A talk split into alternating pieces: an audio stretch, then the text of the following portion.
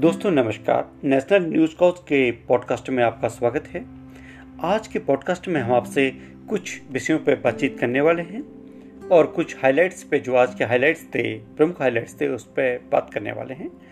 देश को 2022 तक एक नया संसद भवन, एक पार्लियामेंट हाउस मिलेगा। आज देश के प्रधानमंत्री नरेंद्र मोदी ने नए संसद भवन की नींव रखी है, जिसके 2022 अगस्त 2022 तक बनकर तैयार हो जाने की संभावना है और कहा जा रहा है, बताया जा रहा है कि जो पिछहत्तरवा गणतंत्र दिवस होगा, उस दिन से ये संसद भवन काम करने लगेगा। एक किस्म से जो हमारा पिछहत्तरवीं वर्षगांठ होगी, वो एक देश को एक तोहफा बताया जा रहा सरकार की ओर से। लेकिन सरकार के इस फैसले की आलोचना भी हो रही है। एक और जहाँ सुप्रीम कोर्ट इसमें के निर्माण में रोक लगा चुका है। सुप्रीम कोर्ट ने कहा है कि अभी इसमें कोई जो है निर्माण नहीं हो पाएगा। दूसरी ओर, कई विपक्षी दल और आम जन भी इस पर सवाल उठा रहे हैं। उनका कहना है कि जब देश की आर्थिक स्थिति बहुत ज़्यादा डावाडोल है, ऐसे में हज़ारों करोड़ रुपया खर्च करके ऐसे किसी भवन का निर्माण, जिसकी कि अभी बहुत ज़्यादा ज़रूरत नहीं है, क्यों करना है? लेकिन आज प्रधानमंत्री ने अपने अभिभाषण में कहा कि इससे लोकतंत्र मज़बूत होगा। नए संसद भवन के बनने से लोकतंत्र मज़बूत होगा और आने वाली पीढ़ी इस क्षण को याद रखेंगी। बहुत बड़ी बात है। एक देश के लिए गौरव की भी बात है कि अगर लोकतंत्र मज़बूत होता है और लोकतंत्र अगर सुदृढ़ होता है तो ये बहुत गौरव की बात होती है। देश की जनता के लिए, देश से जुड़े हुए हर व्यक्ति के लिए ये गर्व की बात होती है। इसके बाद बात करते हैं कोरोना पैंडेमिक की। जी हाँ कोरोना अभी समाप्त नहीं हुआ है। कोरोना अभी शांत नहीं हुआ है। उसका प्रकोप जारी है। हमारी आप सब लोगों से अपील है कि आप अपना ख्याल रखें। सोशल डिस्टेंसिंग, मास्क, इन दो चीज़ों को अपनी ज़िंदगी का अभिन्न अंग बना लें। सैनिटाइजर का प्रयोग करें। बहुत ज़्यादा भीड़ भाड़ न करें। मैं ये नहीं कहूँगा कि बहुत ज़्यादा भीड़ भाड़ वाली जगहों पर न जाएँ, बहुत ज़्यादा भीड़ भाड़ करें ही ना। अगर आप अपने घर में किसी गैदरिंग को कर रहे हैं, कहीं पर अगर किसी प्रोग्राम में आप गए हैं, किसी पार्टी में गए हैं तो कोशिश करें कि आप लोगों से दूरी बना के रहें। पार्टी हो जाएगी। अगर हम रहेंगे, जीते रहेंगे तो पार्टी भी होती रहेगी। इसके बाद एक सलाह उन लोगों के लिए जो बहुत ज़्यादा ऑनलाइन शॉपिंग करते हैं। ऑनलाइन शॉपिंग करना हमारे लिए कई तरीके से फ़ायदेमंद भी होता है और कई बार ये हमारे लिए घाटे का सौदा भी हो सकता है अगर हम इसे सही तरीके से न करें।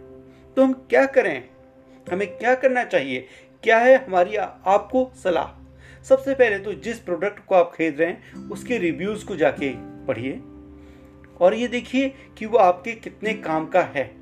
या उसकी जो प्राइस है, कहीं आप उसको ओवर प्राइस तो नहीं दे रहे हैं, या कोई जो डुप्लीकेट प्रोडक्ट तो आपको नहीं दिया जा रहा है, उसके बाद उसकी रिटर्न की या रिप्लेसमेंट की पॉलिसी भी पढ़िए बहुत सारे ऐसे प्रोडक्ट होते हैं जो कि रिटर्न नहीं होते हैं, उनको सिर्फ़ रिप्लेस किया जाता है।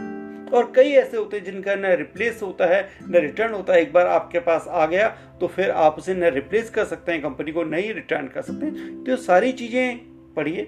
इससे आपकी जो शॉपिंग होगी ऑनलाइन शॉपिंग उसमें आपको मज़ा आएगा और वो ज़्यादा फ्रूटफुल आपके लिए होगी, ज़्यादा अच्छी आपके लिए होगी। इसके बाद एक सवाल, आप सबसे क्या नए संसद भवन के बन जाने से वास्तव में लोकतंत्र मज़बूत होगा? ये सवाल आप सारे लोगों के लिए है। और इसका जवाब आप अपने अनुसार दीजिएगा कि आप क्या सोचते हैं। क्या एक नए भवन के बनने से वास्तव में लोकतंत्र मज़बूत हो जाएगा? या अभी तक जो पुराने संसद भवन में जो सारी कार्रवाई होती थी, उससे ही लोकतंत्र कमज़ोर हुआ है। क्योंकि इस वक्त कई बुद्धिजीवी और कई जो सामाजिक समाज से जुड़े हुए लोग हैं, उनका लगातार ये कहना है कि इस वक्त जो है लोकतंत्र कहीं ना कहीं हाईजेक हुआ है। तो क्या ये सिर्फ़ उसके कारण हुआ कि जो एक पुराने भवन में हमारी संसद चल रही थी? तो ऐसे इस प्रश्न का उत्तर आप सब लोगों के लिए देना लाजमी है। अगर आपको हमारा पॉडकास्ट पसंद आता है तो आप इसे शेयर कीजिए, अपने अन्य दोस्तों को सुनाइए, और हम आपसे आज बस विदा लेंगे। जय भारत, जय जवान, जय किसान, वंदे मातरम।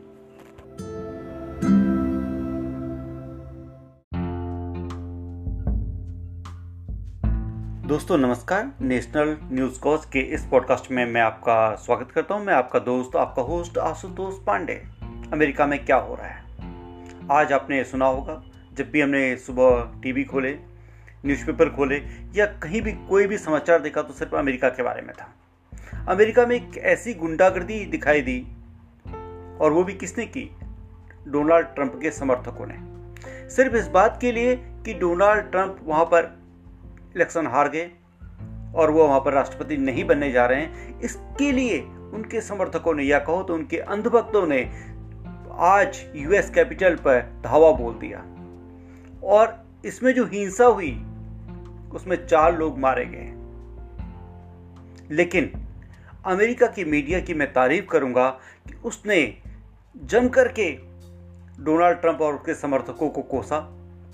वहाँ की पुलिस ने हिम्मत की डोनाल्ड ट्रंप के जो समर्थक थे, उन पर गोलियाँ चलाने की, उनको रोकने की, और उसी में चार लोग मारे गए और काफ़ी लोग घायल हुए। किसी की भी मौत कहीं भी होती है तो वो दुखदाई होती है। मौतें तो दुखदाई हैं, लेकिन पूरी दुनिया में एक छत्र तरीके से लोकतंत्र की दुहाई देने वाले अमेरिका में जो हुआ, आज उसको देख करके मेरे ख्याल से अमेरिका की जितनी किरकिरी हुई है, उतनी कभी किसी की नहीं हुई होगी। इसके बाद डोनाल्ड ट्रंप के जो अभी यहाँ पर आधिकारिक रूप से राष्ट्रपति हैं, उनके फेसबुक और इंस्टाग्राम अकाउंट बैन कर दिए गए, उनका ट्विटर अकाउंट बंद कर दिया गया। अब हम बात करते हैं, क्या दुनिया के और देशों में भी ऐसा होता है? हम बात करते हैं अपने देश की। हमारे देश में भी कई बार कई नेता कोई ऐसी बातें बोल देते हैं, जिससे कि बहुत सारे सांप्रदायिक दंगे हो जाते हैं, किसी पार्टी के होते हैं, किसी समूह विशेष के होते हैं, या किसी विचारधारा विशेष के होते हैं। वो हर विचारधारा से आते हैं, वो हर पार्टी से आते हैं। कभी भी उनके खिलाफ ऐसी कोई कार्रवाई नहीं होती है। और वो जब सत्ता में होते हैं, अगर वो सत्ता से जुड़े होते हैं तो उनके खिलाफ कहीं कोई कार्रवाई नहीं की जाती है। लेकिन अमेरिका ने, मैं, ये सब कुछ किया गया। काफ़ी अच्छी बात है। और जो वहाँ पर हो रहा था, जो हिंसा वहाँ पर खड़ी हुई थी, उस पर कहीं ना कहीं नियंत्रण कर लिया गया स्थिति तनावपूर्ण है, लेकिन नियंत्रण में है। अब क्या डोनाल्ड जाएँगे। हाँ डोनाल्ड ट्रंप का जाना तय है। अगले कुछ ही दिनों में उनको कुर्सी छोड़नी पड़ेगी। लेकिन इसी तरीके से अगर लोकतंत्र की धज्जियाँ उड़ाई जाएँ तो हमारे जैसा जो जो लोकतंत्र है भारत, सबसे बड़ा जो दुनिया का सबसे बड़ा लोकतंत्र है, उसको भी इस बात को सोचना होगा कि कभी ऐसी स्थितियाँ ना आए। और इसके लिए हमें तैयार रहना होगा। इसके लिए हमें अपने लोकतंत्र को मज़बूत करना होगा और हमें जो अपनी चुनी हुई सरकारें हैं, उनको लगातार ये एहसास करवाना होगा कि देश में, लोकतंत्र में जनता बहुत बड़ी होती है। उसके फैसलों का या उसके जो वोट है, उसका जो चुनाव है, उसको लेकर के आप कभी भी कोई सवाल नहीं खड़े कर सकते हैं। आपको उसको मानना होगा। जो कि ट्रंप ने मानने से इनकार कर दिया और उसका जो परिणाम हुआ, वो हमको दिख रहा है। तो इसी तरीके का की कोई बातें, जैसा कि अब कुछ लोग कहने लगे हैं कि हो सकता है कि इंडिया में भी कुछ ऐसा ही हो, रिपीट हो। वैसे ऐसा इंडिया में होगा नहीं, क्योंकि इंडिया में जो लोकतंत्र है, उसकी बुनियादें क्या हैं? नीचे से ऊपर को जाती हैं। ऊपर से नीचे को कभी नहीं आती हमारे वहाँ पे।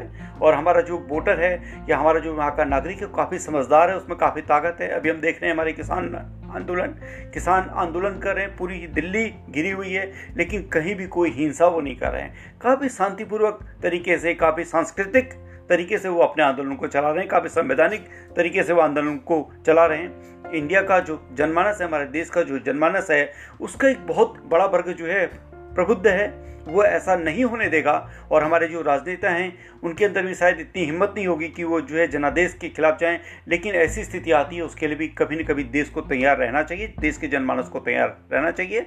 जय हिंद, जय भारत, वंदे मातरम।